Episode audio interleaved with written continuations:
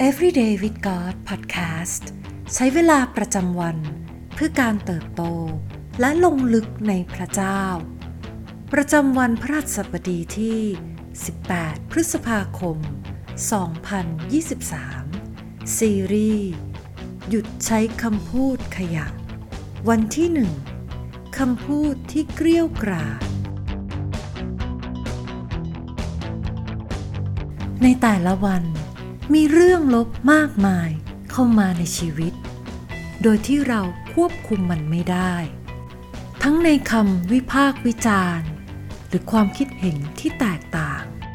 ซึ่งเหมือนดูดพลังงานออกจากชีวิตเรา บางคนทำให้ผิดหวัง และในขณะเดียวกัน สิ่งดีที่หวังไว้ ก็ยังมาไม่ถึงเสียที แม้ว่าเราจะควบคุมคำพูด ของคนอื่นไม่ได้ แต่เราก็สามารถควบคุมคำพูดของตนเองได้ นั่นหมายความว่า เราลดคำพูดขยะที่เข้ามาในชีวิตลงได้ครึ่งหนึ่งทันที เพราะขยะในใจส่วนหนึ่ง ก็มาจากการที่ตัวเราเอง คิดวนเวียนในแง่ลบด้วยเช่นกัน ในพระธรรมสุภาษิตบทที่ 29 ข้อ 11 กล่าวว่า คนโง่ระบายความโกรธออกมาเต็มที่ แต่คนมีปัญญาย่อมยับยั้งไว้เงียบๆ บางคนคิดว่า การพูดระบายอารมณ์โกรธใส่ผู้อื่นทำให้เขารู้สึกดี กับการได้พูดปลดปล่อยออกมา อันที่จริงมันเป็นความรู้สึกดีเพียงชั่วขณะ และอาจทำให้สถานการณ์นั้นแย่ลง เพราะฝ่ายตรงข้าม อาจจะกลับมาทำร้ายเราในอนาคต สุภาษิตบทที่ 19 ข้อ 11 กล่าวว่า ความฉลาดของมนุษย์ทำให้เขาโกรธช้า และการให้อภัยความผิด ก็เป็นศักดิ์ศรีแก่เขา กลับกัน การเก็บความคิดในแง่ลบไว้ เพื่อจะไม่ทำร้ายคนอื่นำให้รู้สึกดีมากกว่า เมื่อเวลาผ่านไป เพราะการที่เราตอบโต้อีกฝ่ายหนึ่ง อาจมาจากความรู้สึกไม่ปลอดภัย หรืออับอายของเรา บางคนเลือกใช้คำพูดขยะ เพื่อให้อีกฝ่ายรู้สึกด้อยค่า และทำให้ตัวเองดูเหนือกว่า แต่หากเราลองมองไปที่พระเยซูคริสต์ ผู้เป็นแบบอย่างในการดำเนินชีวิตที่ดีของเรา ในขณะที่พระองค์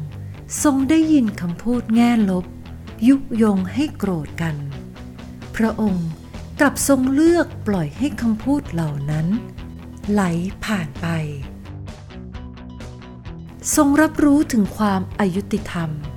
แต่เลือกที่จะไม่แสวงหาการแก้แค้น หากชีวิต คือการแข่งขันกีฬา เราจะได้รับคะแนนจากพระเจ้า ถ้าเราพยายามยุติการโต้เถียง มากกว่าพยายามเอาชนะคู่ต่อสู้อย่างแน่นอน ในพระธรรมยากอบบทที่หนึ่งข้อ 19ถึง20 กล่าวว่า พี่น้องที่รักของข้าพเจ้า จงเข้าใจในเรื่องนี้ คือให้ทุกคนไวในการฟัง ช้าในการพูด ช้าในการโกรธ เพราะความโกรธของมนุษย์ไม่ก่อให้เกิด ความชอบธรรมของพระเจ้า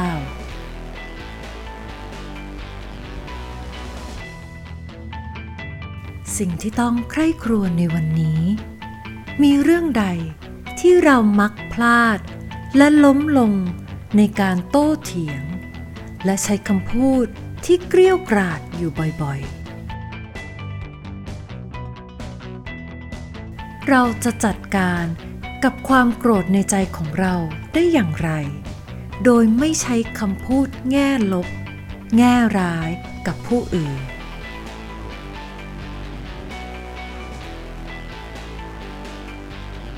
ให้เรามาอธิษฐานด้วยกันค่ะ พระเจ้าที่รัก ขอทรงช่วยเรา ให้ได้มีเสรีภาพจากคำพูดขยะ